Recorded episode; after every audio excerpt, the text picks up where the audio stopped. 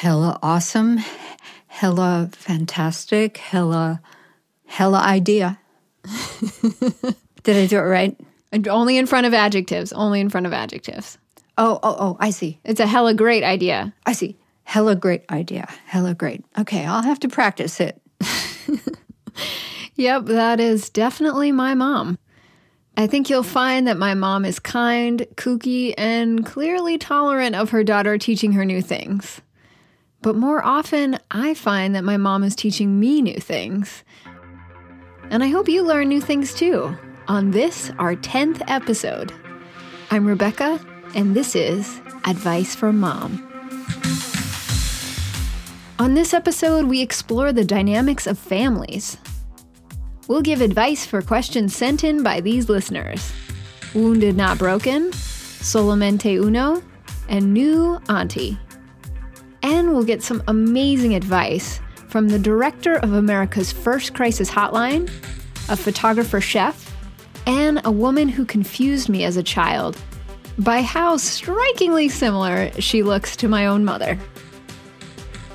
And never fear, you'll be hearing a lot of advice from one of Milwaukee's finest exports and Pittsburgh's finest imports, psychologist and family therapist Dr. Elizabeth Ann Skabinski Bortman, PhD. Now you know why we call her Mama B. Each listener question will get treated to three helpings of advice.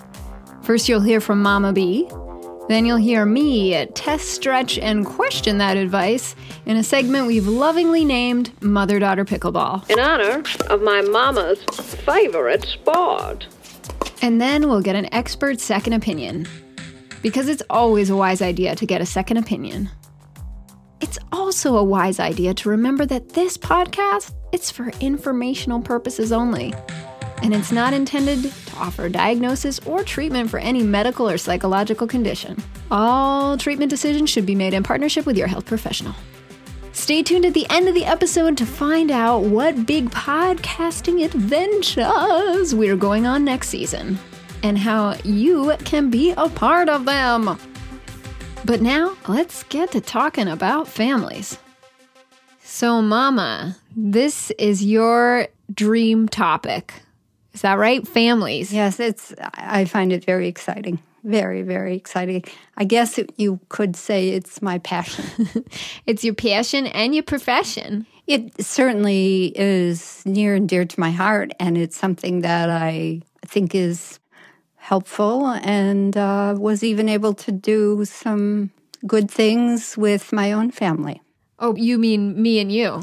Yes, and other family members as well. Yeah, they might listen to this episode and just boom, relationships are improved. Oh, That's how family therapy works, right? One idea that is very powerful, very profound, maybe, is that a therapist can do family therapy with one person.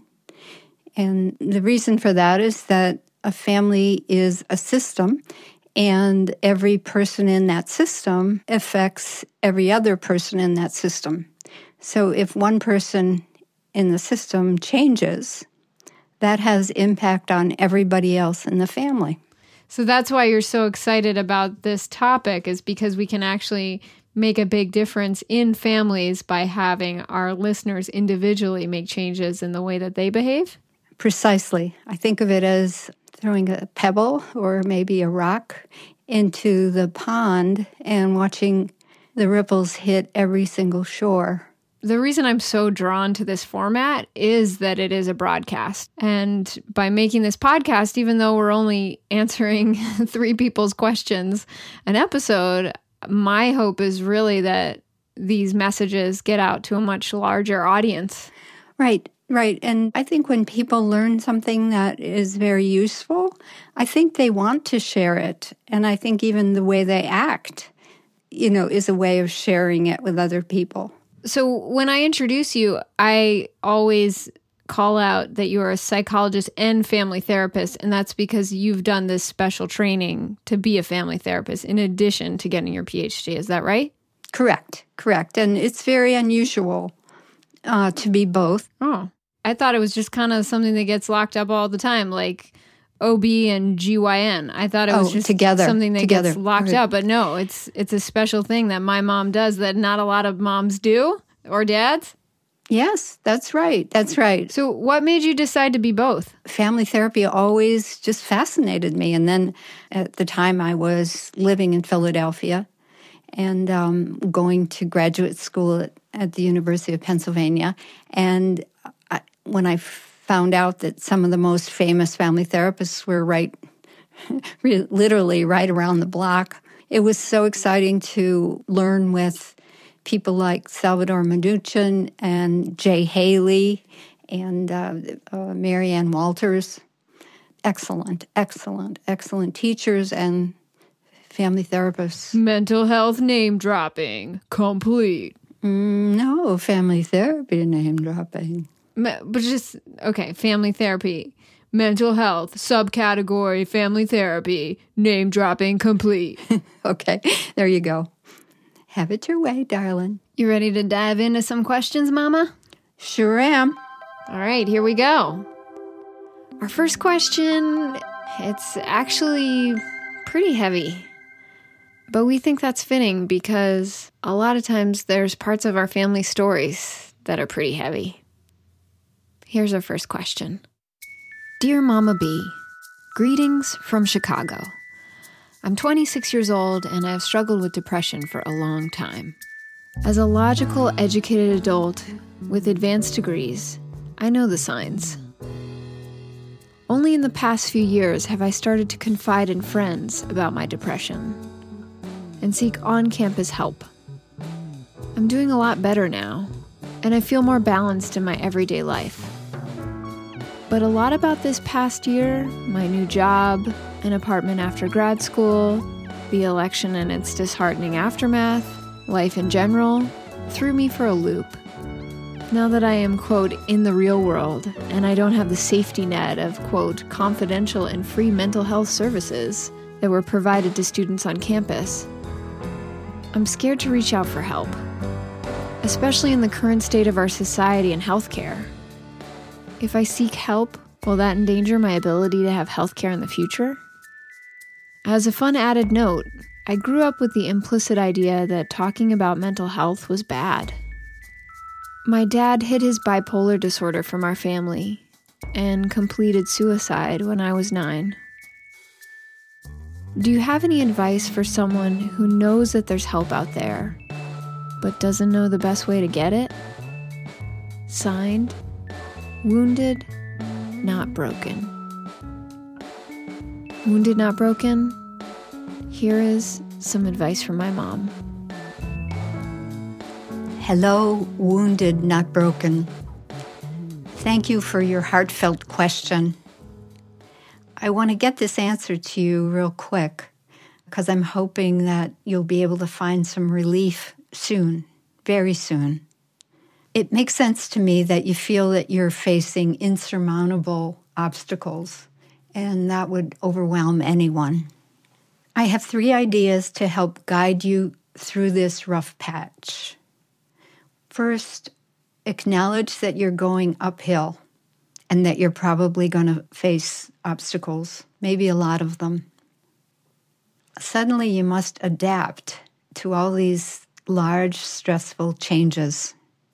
And change is so hard, mainly because we are creatures of habit and also because uh, you come from a depressed family.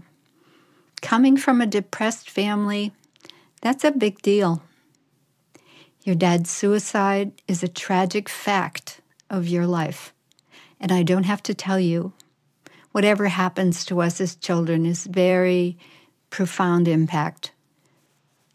So, uh, the other thing that happens is that we get stuck on negative thoughts and, and just recycle them and recycle them over and over until they become what we call automatic thoughts especially the negative ones, become automatic thoughts very quickly and easily. So you certainly suffered a lot as a kid, but you could make a decision today to say to yourself, I have suffered enough. Now it's my turn to be happy. This is what we call an affirmation, and they're used often to help people to change their thinking about important things. So it's yours to use if you wish. The second guideline I'd like to give you is to suggest to you that you build on your strengths, dwell on your successes. There are many of those, and of course, you got through graduate school, you found a job, you found counseling when you were in school. And another of your strengths is your really good ability to articulate your fears, to acknowledge when you're stuck, and to ask for help. Wow, that's a big one. By the way, uh, let me ease your fears. You wrote, I'm scared to seek out help, especially in the state of society and healthcare that we have. If I seek help, will that endanger my ability to have healthcare in the future? It's really a shame that you have to worry about things like that, but I invite you to just be at ease about that. It probably will not be a relevant factor. So, another of your strengths is your good ability to learn. So, you could use your good head to find some new hobbies or distractions. For example, maybe you want to start watching some stand up comedy, especially if you're interested in the politics of the day, or read about how other people have dealt with um, tragic life events. Again, we've included a number of items in the show notes. So, one more lovely strength you have is that you have already proven to yourself that you can heal and feel better. Remember, you already found therapy before and you you had a period of stability. And here's my evidence. You say in your question, I'm doing a lot better now and much more balanced in my everyday life. So there's nothing like our own experience to convince us. So, my third and final guideline is I suggest that you use gentle persuasion to slowly cajole yourself into doing the hard work of finding a therapist. It will be well worth the effort when you're ready to do so. So, your daily affirmation, or if you will, your mantra, could be I will find a therapist, a wonderful therapist. It may take me a while, but I'll find him or her. I think it's time for Mother, daughter, pickle. This is a heavy question, you It know, and is. I'm maybe maybe a heavy one to start out the show with, but this question to me is what do we inherit from our family? Yes, yes. There has been a great deal of information that says that what we inherit, any specific gene, no matter what it has to do with, can be either turned on by our lifestyle or turned off by our lifestyle. So I think that's really, really exciting. There's lots to be done just stabilizing and having a really healthy lifestyle. And I, I like that because it's a way to avoid being a victim of your family's previous diagnoses. It's funny that you should mention that because I was just thinking the other day about how you would not drink anything. I don't know how old you were when you finally started, you know, having some alcohol. I was 27. Were you really? Mm-hmm. My Lord. And then after that, you told me that that was on purpose because you were concerned about our family inheritance. A message I have gotten time and time again is that we're dealt the hand that we're dealt. You know, our family, we have a history of addiction. We also have family members that suffer with depression. You know, we don't we didn't get a clean bill of mental health in that way. Hmm. There's also families out there that struggle with weight, that struggle with diabetes. That can consume you. That can be your entire life. Um, is Yes. those struggles. Um, and then there's other people that just they seem they seem to, as you say, mom, be like a duck and let it roll off their back. Mm-hmm. Uh, mm-hmm. Who knows mm-hmm. on the inside if that's really the case? But I feel a lot of hope for Wounded Not Broken just by the nom de plume that you gave yourself. So it, I mean, it is a changing world and it is a scary world. But mom, I was hoping maybe you could provide Wounded Not Broken a little bit of reassurance by just talking about what confidential mental health means. So, what does it mean when you tell a mental health professional something confidential? That's a real good question. And um, if a person has health insurance that is providing the funding for the therapy, then, as I understand it, the only things that we therapists have to provide are the dates of service the kind of service it is, whether it's talking therapy with one person or talking therapy with more than one person, and how long the session is, and then finally a diagnosis. And I am very, very, very careful with the diagnoses that I use on my clients.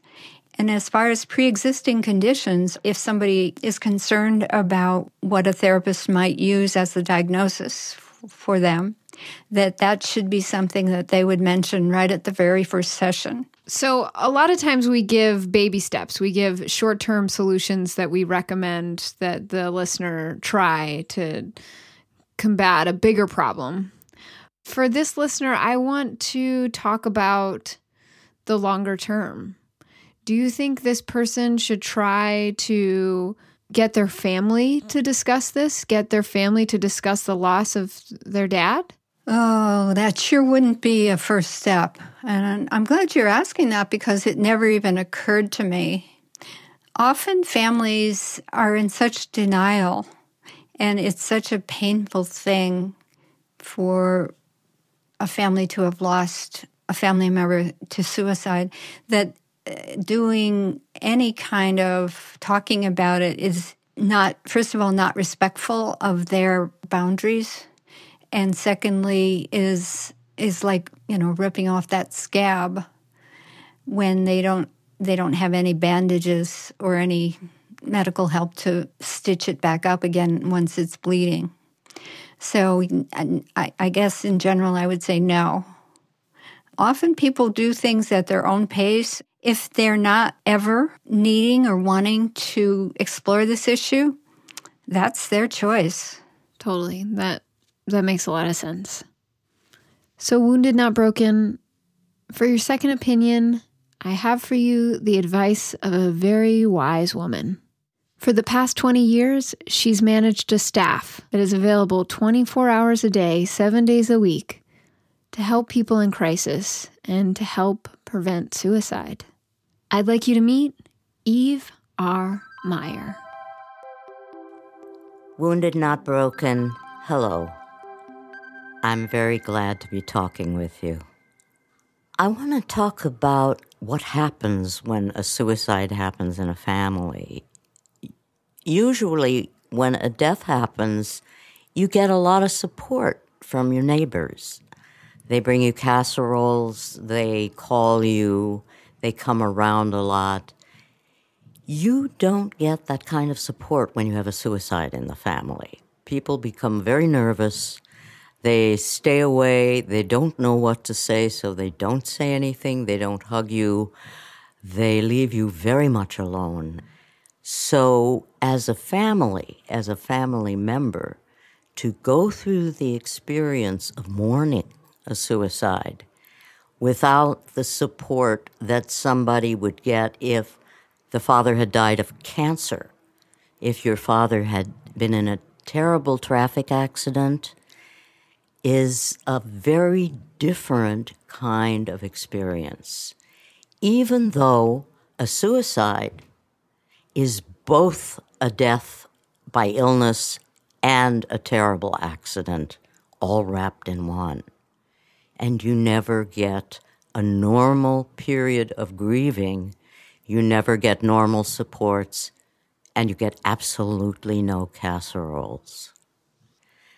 There are three times as many suicides as homicides in the United States. Everyone is always surprised to hear this. It tells you how much we do not think about the suicides, don't talk about them, try to put them out of our heads because of the stigma that is attached to them. And that stigma makes us help people very little. And for each of the people who dies, there are 40 to 50 people who are affected by that death. We don't think about that. People say very often, well, it didn't hurt anybody else. And you can believe that until you are in a family where it happens. And then you realize how many people got hurt. You were nine years old, eight or nine years old, when your father died of suicide. Eight and nine year old people believe that they have control over their parents, and to an extent they do. And when a death happens, they often feel like it is their own fault. When a divorce happens, they are convinced it's their fault. So you may have been carrying around without ever realizing it a feeling that you were somehow involved or responsible in some way for that death. And you weren't. The rational part of your head knows that you weren't, and you even know what his diagnosis was and how you couldn't possibly have been involved in it. But there's a child still inside of you that probably believes that you were. You can manage that. And a lot of suicide prevention crisis centers have programs for people who have survived the suicide of another person. Luckily, there is an 800 number crisis line network in the United States. The number is 800 273 8255, uh, 273 TALK. Our agency is called San Francisco Suicide Prevention. Uh, we tell people to call us no matter what, whether they are suicidal or not. Your local crisis center can help manage some of the mental health issues that you are raising without ever becoming a source of information that could be used by an insurer to determine whether you had a pre existing condition. Most crisis agencies, when they retain information, retain it by first name only you give them a first name that may or may not exist. We have a crisis line agency in San Francisco. Almost every woman is named Heather. There can't be that many people named Heather in San Francisco, but they are Heather. So nobody knows who anybody is. So I would recommend using that 800 273 8255 number to access both services for grieving and for recovering from an old memory like that, and services for a current depression, especially since you can access them 24 hours a day, seven days a week. You don't have to make an appointment, you don't have to take a shower, you don't have to dress up you just pick up the telephone. So that's my recommendation in uh, both of those instances. At some point in your life, given your experiences, you may be yourself an important resource to other people. You yourself are walking around with a data bank of experience and questions and later on answers that you can reach out and help other people with. So never forget how important you yourself are given what you have walked through. Never dismiss that. Thank you, Eve, for the incredible work that you do and for your heartfelt advice. We included that crisis hotline number in our show notes. Our next question is about what it takes to make a big family decision. And what if that decision is about making a bigger family? Here's our next question Dear Mama B, I am 32 and I have a beautiful two year old daughter. My husband and I are the happiest that we've ever been in our lives, and we love being parents. Much more than we thought we would. I love my daughter and all the adventures and challenges that she brings into my life. My husband and I are considering having another child. But I'm afraid that another child would throw off this beautiful balance we've created in our home. Currently, we have time in our lives to be individuals, to be a couple, and to be a family. I'm nervous that having another child will leave me consumed by my responsibilities as a mom. At the same time, I'm afraid I'll wake up at 42 and wish I had more kids. It might also be helpful to know that my husband has two brothers, and I'm an only child. I was raised by a single father, and I haven't had a relationship with my mother since my early 20s.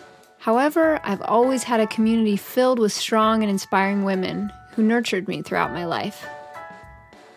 I was nervous about becoming a mother, and I went to a year of therapy before getting pregnant to address the concerns I had about repeating my mother's mistakes. Becoming a mother was the best decision I ever made. But how do you know if you're done having kids?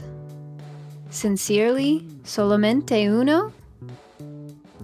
Well, solamente uno, deciding whether to grow a family is a really, really big decision. I'm really excited for you to get some advice from my mom.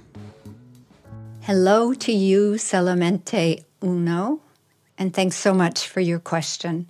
I think many, many people, many couples are facing the dilemma that you describe. I understand your misgivings. And I really think they're kind of predictable given your background and your life experience. To me, it sounds like your inner voice is leaning toward no. Maybe your inner voice is telling you that you'd be pushing the limits if you had another child. My first reaction after reading your question the first time was probably not a good idea to have another child. I reread your question again one week later, and actually, I had the very same reaction. So I hope you believe in and trust your inner voice. My belief is that our inner voice is filled with wisdom and has your own best interests in mind.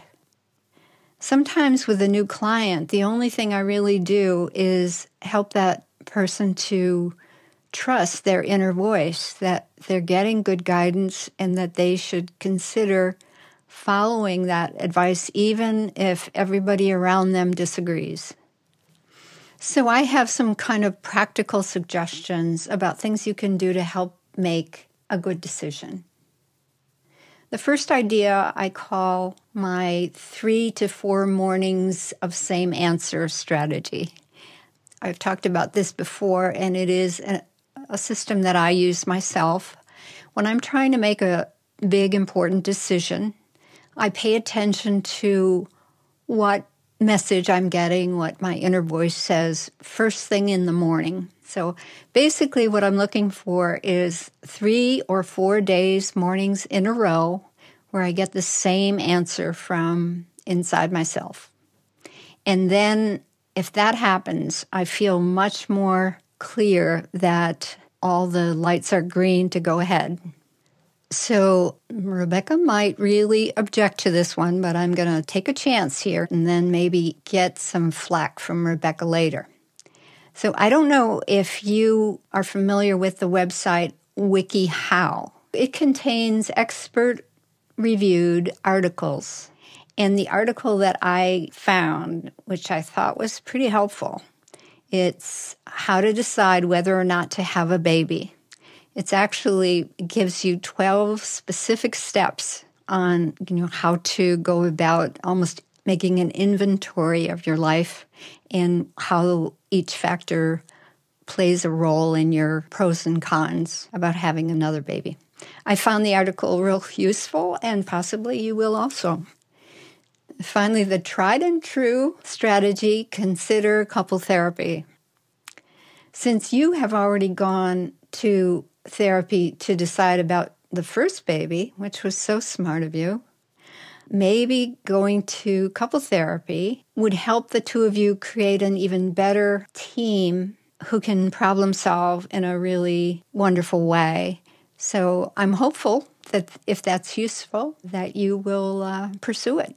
Let's play mother daughter pickleball. Mom, you've thrown out a few things that you're like, I know Rebecca won't like this, but I'm going to do it anyways. This is my part of the show. I'm a rebellious lady, huh? Yeah, I like that. I, I like your vim and vigor. I mean, if you just like, if you said just totally non WikiHow suggestions, what would I have to pick on? You'd find something, I assure you. It sounds like it is perfectly directed for Solamente Uno's question. Mm-hmm. So I'm excited about that. We should we should direct them to all the specific resources we can find for them. Yep. Okay, Mom, I got some more doozies for you. You ready? Good, good. You always do. Yeah, I'm looking forward to hearing them. First off, we need to rename your strategy of three to four mornings of the same answer strategy. Is that really what you're calling Oh. your strategy? No, I mean, that was just, I knew you probably would have some really succinct and very appropriate title for it. So I just left it to you. You just kind of piled on all the words and you said, we'll deal with this in mother daughter pickleball. You always come up with these wonderful, wonderful, short, you know, descriptions of things. Well, it's because I think this strategy is such a good one. I want to give it a snappy name. You know, one of my favorite sayings is your first thought of the morning is your last pure thought of the day. So, what if this was wake up thoughts? And also, three to four days, just round it up to a week. Okay. So it's like Solamente Uno, someone asked her what she thinks, and she's like, Well, I had a week worth of wake up thoughts, and then I decided to do whatever her decision is.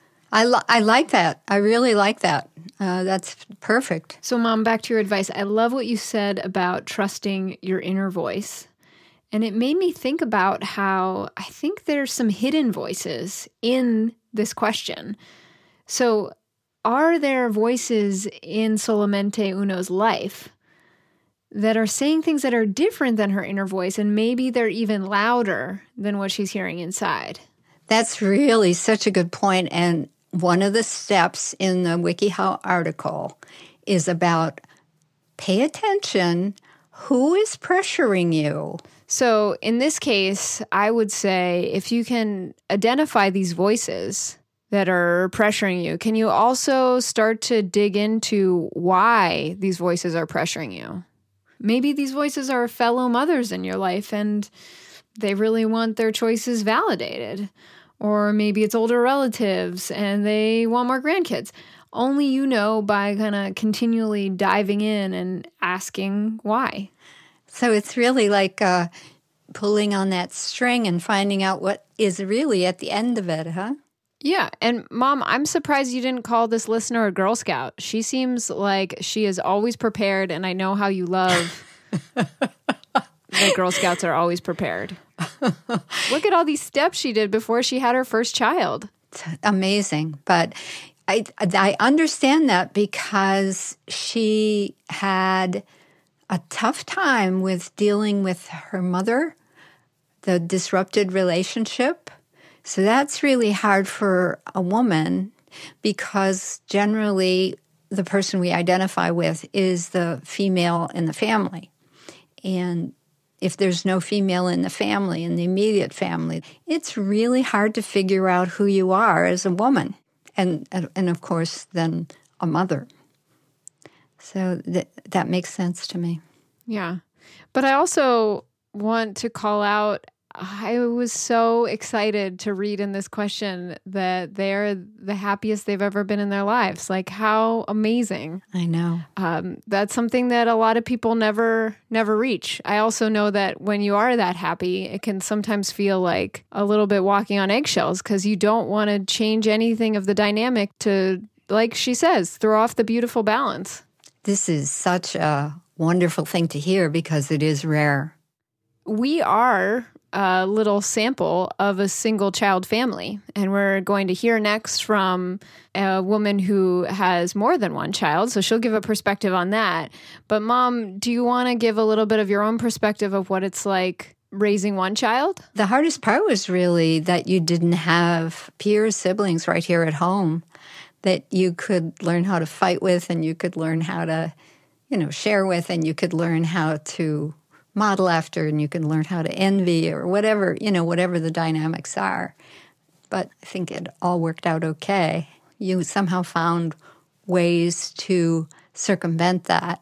So, the question we leave you with, Solamente Uno, is if you decide not to have another child, what can you do for your daughter to make sure that she has that enriched social experience that came along with growing up as one of three, like your husband did? while being one of one, like you were. Some ways, it could be the best of both worlds. So you think about that, and in the meantime, I am thrilled to introduce you to Phyllis Grant. Phyllis is a chef, a photographer, a writer, and the mother of two. Hi, Solamente Uno. My name is Phyllis. I'm a mom. I write recipes, I write about parenting, I write about all the shenanigans going on in my kitchen and in my head and in my marriage.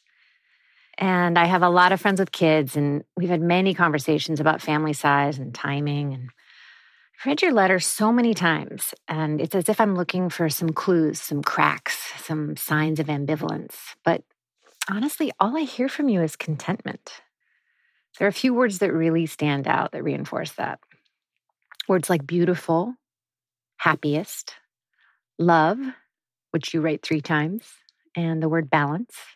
You have an equilibrium right now that some people never find. You guys are more than a functioning unit. You're a thriving family of three. I'm not going to lie. Introducing another baby into your current mix will shake everything up. It does every time, whether it's the first or the tenth. It always takes time for things to recalibrate. And I'm not going to tell you what to do, but I was thinking it might be a little more helpful just to hear a bit about my story. So at 32, I accidentally got pregnant. My husband and I had been together on and off for 13 years, and we hadn't even talked about having kids. I mean, this was a total wacky doodle surprise. None of our friends had kids. I was very sick during my pregnancy. I felt very lost and overwhelmed. It was all so new, and I had no guides.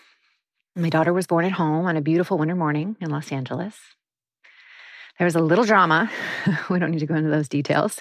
Mm-hmm, and I ended up having a, a pretty extreme experience with postpartum depression. Again, that's a whole other story.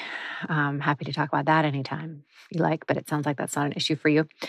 Thank goodness, knock on wood. But it took me a long time to fall in love with my daughter, a really long time, but I did. And when she was two, I knew that I wanted a second child. And I can't explain why. I can't even remember why. Maybe it was just because I'd grown up with a younger brother, so it just seemed normal. Or maybe I wanted to try it all again with the hopes that the second time it would be easier, kind of like a do over. Maybe I just wanted my daughter to have a buddy. I don't know. It's all a blur now. But back then, it, it really felt so clear. We weren't questioning anything. We are just going for it. It was just something we knew we had to do. And oh my God, it was brutal. I had 10 miscarriages. I saw four fertility specialists. I did weekly acupuncture. I did post sex handstands in the dark. Not recommended, by the way. and then four and a half years later, I gave birth to our son. And the second time around, everything was the same.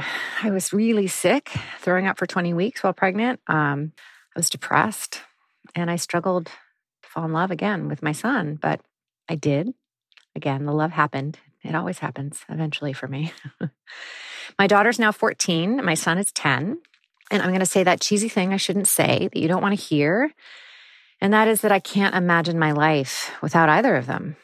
My son brings me so much joy. He calms me. He cooks with me. I learn so much from him every day. I watch him draw. I never know how to draw.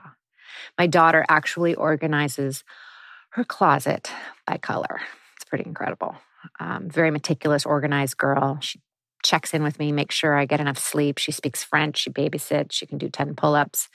I mean, they all can do these things I can't do, which is really really inspiring. And they so they're full on functioning human beings barreling towards adulthood.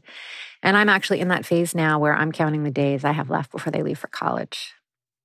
But let me back up to when my son was four and my daughter was eight. This was when we really found our groove.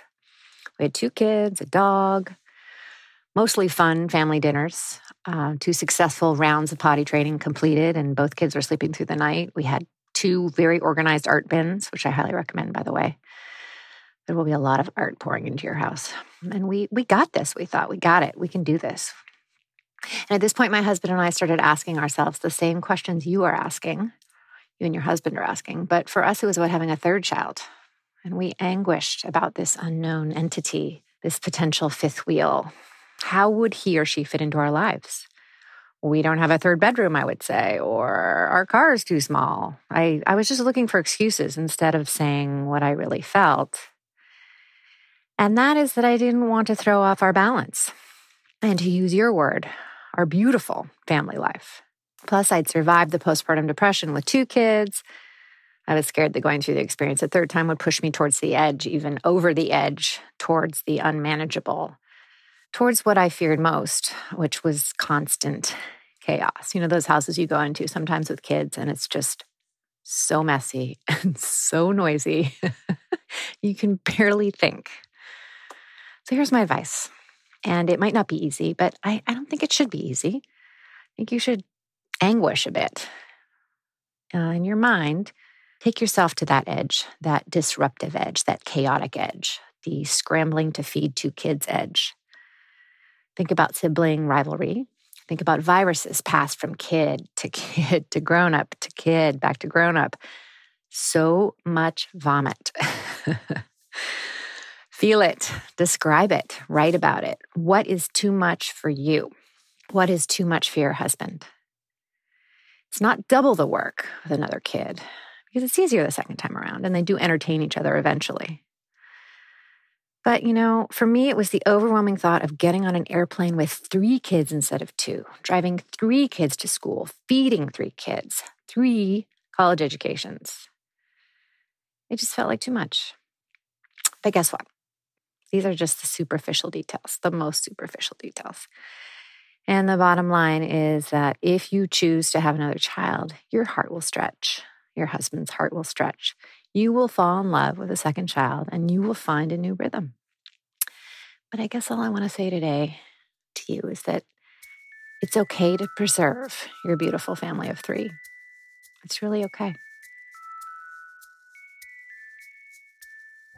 Our last question explores how to welcome a new member into your family when that person has had challenging experiences with their own family.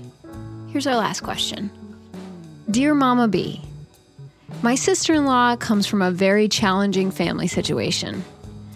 As she's grown, she's distanced herself from her family and no longer speaks to two of her sisters.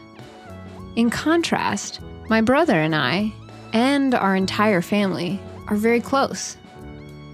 It feels as if my sister in law doesn't want to engage in our family activities.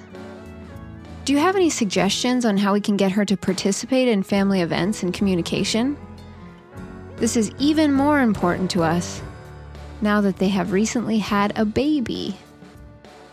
Signed, New Auntie. How can new Auntie help her sister in law feel comfortable as part of the family while being aware of all the challenges that come with being a new parent?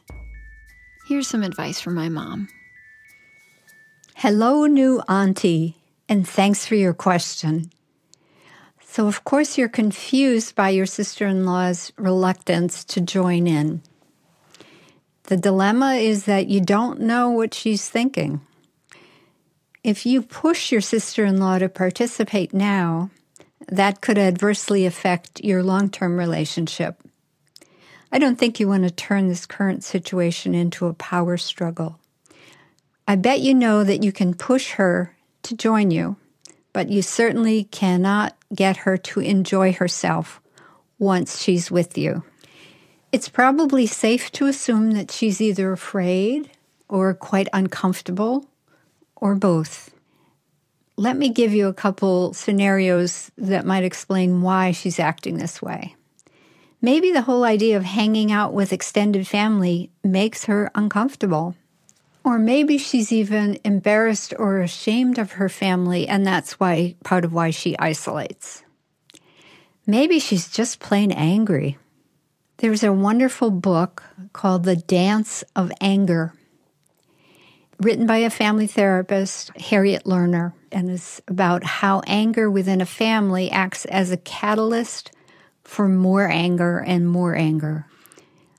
In the book, she talks about that sometimes people don't know, even know that they're angry. So um, it's a complicated matter. Maybe your sister in law is still raw from some of the negative stuff that she's experienced, either within her own family or other relationships. Maybe she even knows that you're disappointed with her. Maybe she's just shy. Sometimes the sensitive one in the family becomes quiet and withdrawn. Maybe she's just protecting herself. If people in our immediate family are critical, we will want to exit the scene, as I call it. Exit the scene, just escape and get away from them. If you want to have an honest and authentic relationship with her, it'll probably take a long time. I hope you can be patient. So, the most important idea is to step lightly, be respectful and kind. Maybe you will consider having small family suppers once a month and invite them along if you start this tradition now and make it a routine thing, it could help to ease her discomfort. So I'm anxiously awaiting Rebecca's responses to what I've said. That could only be the sound of one thing. It's time for mother daughter pickleball. Hey, Mom, before we get into pickleball on this one, I'd love to bring another player onto the court if you will. I was thinking there's someone in your family who would be absolutely perfect to give advice on this question. Huh. Yeah. Okay. Well, my family's big. Who are you thinking of? so, um, your sister Mary Ellen. Oh, yeah. She would be good so she knows what it's like to enter a family that has a lot of strong family traditions and she also comes from a family your family that has lots of strong family traditions. Yeah and definitely blended families. Yeah. You know that's a great idea rebecca. Why don't we give her a call? So for this episode's last game of pickleball my mom and i would like to include a very special guest who will also be giving this question's second opinion. From the snow-crested hills outside of milwaukee wisconsin I'd like to introduce you to my Aunt Mary Ellen. Snow, it's beautiful here. I thought it was like constantly snowing in Wisconsin. No, it's it's 70 degrees and sunny. Everybody's going to move to the Midwest. Uh, yeah, as they say in the Midwest, uh, yeah. uh, so we're having a little trouble getting my mom on the phone right now. Aunt Mary Ellen, can you tell people a little bit about your professional life? I'm a retired surgical nurse after 33 years in OR. Um, I retired about four years ago because of my MS. So, you got any embarrassing stories about my mom while we wait for her to get on this recording? No, none. None? She was a perfect sister. She was a perfect sister, really? Yeah, because she left early. Yeah. she left home early. She was always off on a trip. Chile, uh, all over the place. Europe. She's been all over the place. And now, huh? Yeah? Yeah. And now she's here. You there, Mama? Okay, we're recording. Oh, we should have called you a week ago, Elizabeth. Ah, yes, the magic of podcasting. Sometimes it takes a while to align all the stars. But now here we are. And so, new auntie, I bring you advice from my auntie. First, I think the most important thing is to let her know that she's part of the family in any shape she wants to be. She's become a new mother, and that's trying enough. But maybe with a little bit of help and a few phone calls, you can convince her that there is help out there if she needs it. Don't push it, but know that you're available for her. A new baby is more than most people can handle. It's so hard to, to predict what a person has in their personality if they're quiet, if they're shy, if they're afraid of what other people are going to think of them. And she doesn't want to be judged right now. She was just a sister in law. Now she's a mother. And what if she does something wrong? Guess what? Everybody does stuff wrong. But she doesn't want to be judged. Right on. So, Aunt Mary Ellen, one of the reasons I was so excited for you to to give some advice on this question is because I feel like you've been on multiple sides of this question. I have. So you've come you've come into new families, you've accepted folks into your family. Can you talk a little bit about those different roles that you've played? Yes. Um, this is my second marriage. My first marriage was 24 years and when we married, he had been married before with a family. Children were three, five, and seven when we married. So I had a built in family. I learned quickly, and being from a big family helped. I'm one of seven that you learn by day to day activities. You learn by your mistakes. And as long as you show them attention and love, and let them know that you're not leaving them. I think that's the hardest part. When you marry into a family that's already been there and developed, and now they've got to accept somebody new. Just be yourself. Just be yourself. My second marriage, I got another family, three more kids. So I've never had children, but right now, today, I have eight grandchildren and proud of it. Yay, yay. Yay, indeed. And what's it been like accepting these new members into your family? It's more that they've accepted me than me accepting them. You always wonder whether or not the last partner or spouse, if you're going to be compared. And if they really care, they don't do that. They don't compare what somebody else was like but they do find a lot of things that are alike.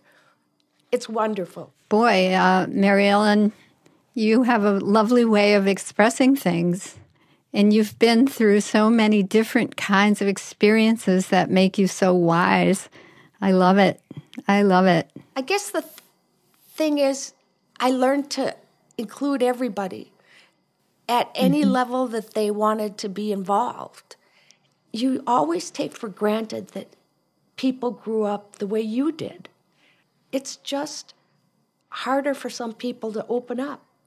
Mary Ellen, what I love about what you're saying is that it kind of emphasizes that you can't control how other people respond. You can only control how you present yourself. Exactly.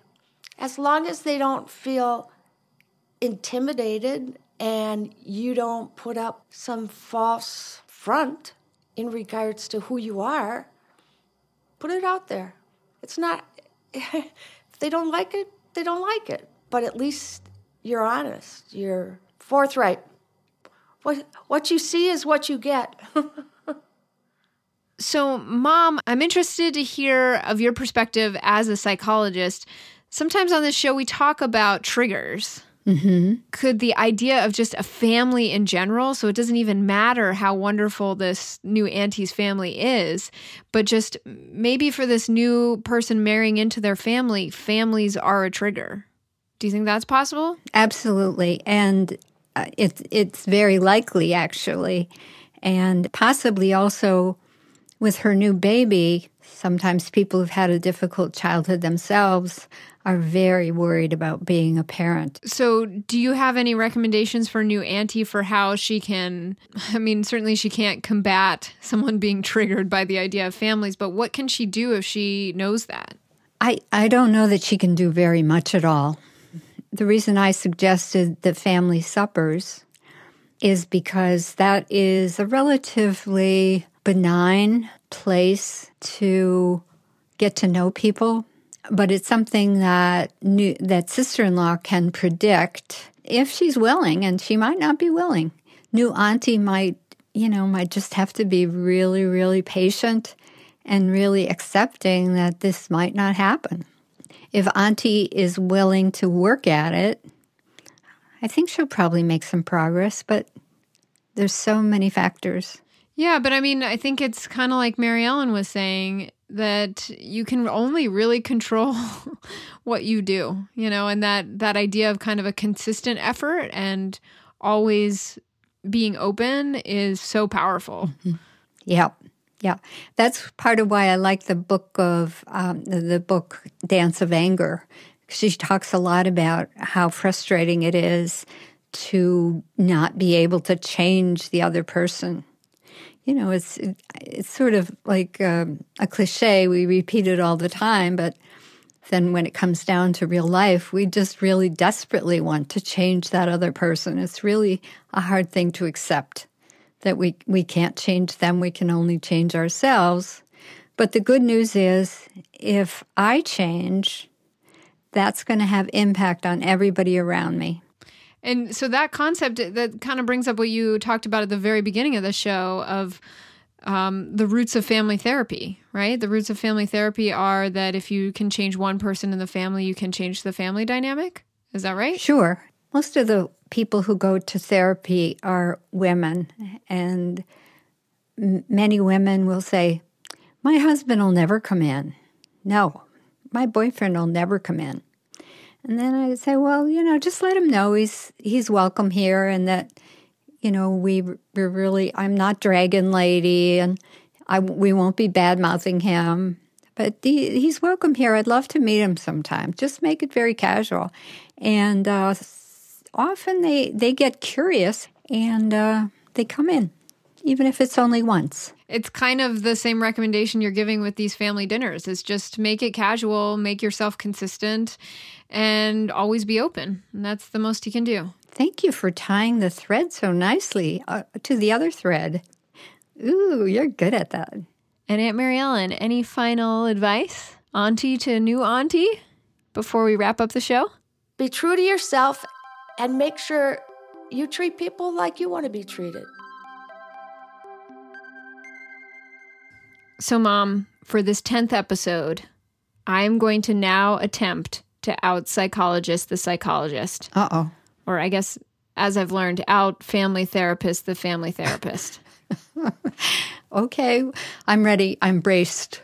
Okay, so as we complete our 10th episode, my one question for you is how does that make you feel?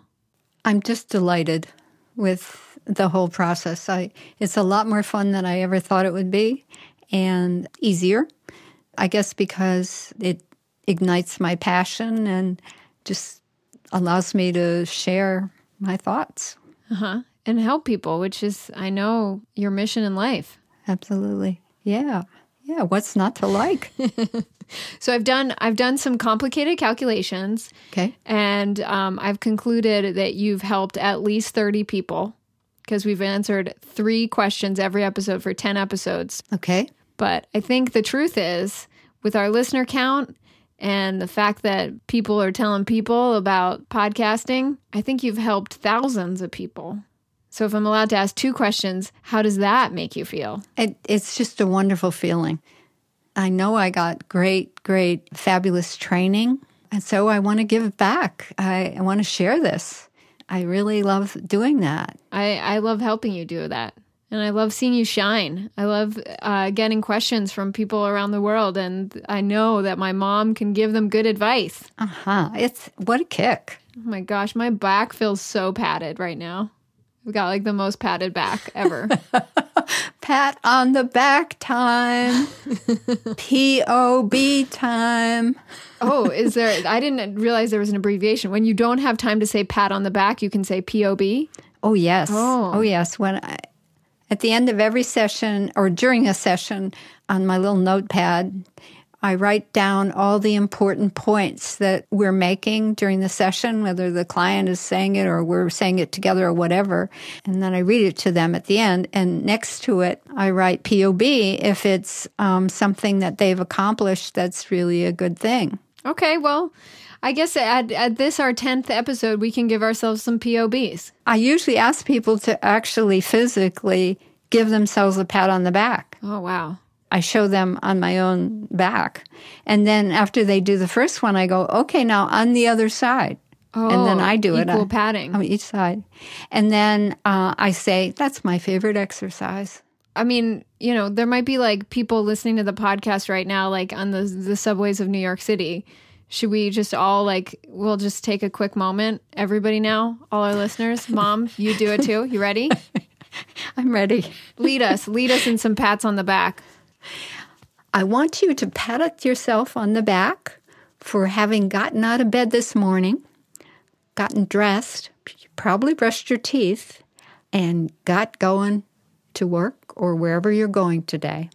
POB, pat on the back. Oh, it felt it felt good. And now wait, so now we get the other side? Now you have to do the other side. hmm Yeah, switch switch arms that are holding the subway pole though, so you don't fall down. We don't we don't want any POB accidents or POBAs. Oh, you love to play with words. Oh Uh-huh. my gosh, I love words and I love playing. Double fun. So should we tell people what's what's next? I think so. I think that would be exciting. But could you start? I'll start. So our 10th episode seems like a great place to really step back and look at what we've created with this kind of our first season of Advice from Mom. And when we look at what we want to do in the future, we want to help more people. So we think the best way to do that is to kind of reformat our show a bit and not so much visit you every once a month with an hour long episode, but give lots of answers to lots of different questions and be more in your life every week. So, what we're going to do is we're going to take a bit of a break. We're going to take the rest of this crazy year, 2017, to work on a whole new second season of Advice from Mom. What we need from our listeners, Mom, you want to tell them what we need? We need you to send in your good questions. Sometimes it's uh, it's a challenge to put things into words when when you have a dilemma or you feel stuck. But if you could just do that and send it in, we would love to have your questions and answer your questions. Is that what you were thinking? That that was from the heart right there. Mm-hmm. It was truly, and I, I'm I'm very excited about the, the new format and the way you and Juliette and your your other people are, you know, rethinking um, how to make this even better than it is. Wow. Never sit on your laurels. Just never replace your own mom. That's that's the key thing. When we were looking at all the different variations we could do, we are like, well, there's one thing that can't change. Mama B. Okay, I'm here.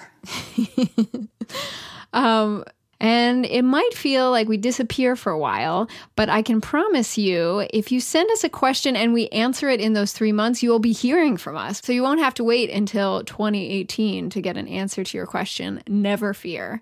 But this also allows us to get some awesome second opinions and really find the perfect person to give advice for each question. So, dear listeners, I can't even tell you how much it's meant to me to collect this advice for you. Starting this podcast was my way to try to help my friends cope after the election. And here we are, 10 episodes later, and I'm I am in awe of your openness and generosity to share your questions. And I cannot wait for you to hear what we've got cooking for season 2. As you might have noticed, this first season was entirely ad free. We've made this first season without financial support from anyone. and I promise to not turn it into a pledge drive right now, but I would like to tell you about a few ways you can help us, and none of them cost a dime. And you might end up in the credits of Advice from Mom. So, we've created a page on our website where we've listed all the ways that we'd love your help. Sending in questions, of course, but also, we'd love for you to give us feedback on which parts of the show you like the most. We want to hear about the wise people in your life that you think we should include on our next season. It's also a great way to find and follow us on your favorite social media channels. We'll be sharing things there while we're off the air for the next couple months. So to find all these lovely helping things you can do, go to advicefrom.mom slash your turn. That's one word, your turn. And you can pick your favorite way to show us you care. Pro tip if you fill out our feedback survey, you'll even get a sneak peek at some of the future segment ideas we're working on for next season. That's advicefrom.mom slash your turn. Thanks in advance for your help. I want to say a special thanks to the amazing support system that has made this first season possible. And I do want to call out a particular friend, my mentor, Roy Bahat, who has encouraged me since the start of this idea and gave my mom the best nickname ever Everyday Yoda. You might have also noticed a quality bump after about our third episode, and the credit for that goes entirely to Juliette Heinley, who I somehow wrangled into being my editor and has now truly become an amazing creative partner. And who doesn't want to give shout outs to my mom, everyone's Mama B? Thank you, Mom, for your time, your patience, and your love. There's nothing like listening to hours and hours of tape of you talking to continuously remind me how lucky I am to have you in my life. We'd like to thank our guests for this episode Eve R. Meyer, Phyllis Grant, and Aunt Mary Ellen. Advice from Mom is a production of Wise Ones Advice Services. It is produced by Juliette Heinley and me, Rebecca Garza Bortman. Editing by Juliette Heinley. Mixing and mastering by Jake Young. Publicity by Jane Riccobono. Audio assistance by Brian Garza. The song that you hear throughout this episode is Rebel in Motion by Scissors for Lefty. Our theme music is by my band, Love Jerks. I will be playing shows around the Bay Area this fall. Ah! To see me and Brian play live, check out our show dates at lovejerks.com. In the Bay Area, they like to say hella, Hella? hella, How are you spelling that? H E L L A. It means like extreme, like very. And like like oh, it's hella hot outside. That's like something they'll say in the Oh, Bay so- Area. As opposed to hell of a hot day? Right, or as opposed to very hot. They'll just say, "Oh, it's hella hot outside." Oh, how cool. Hella, hella. Um,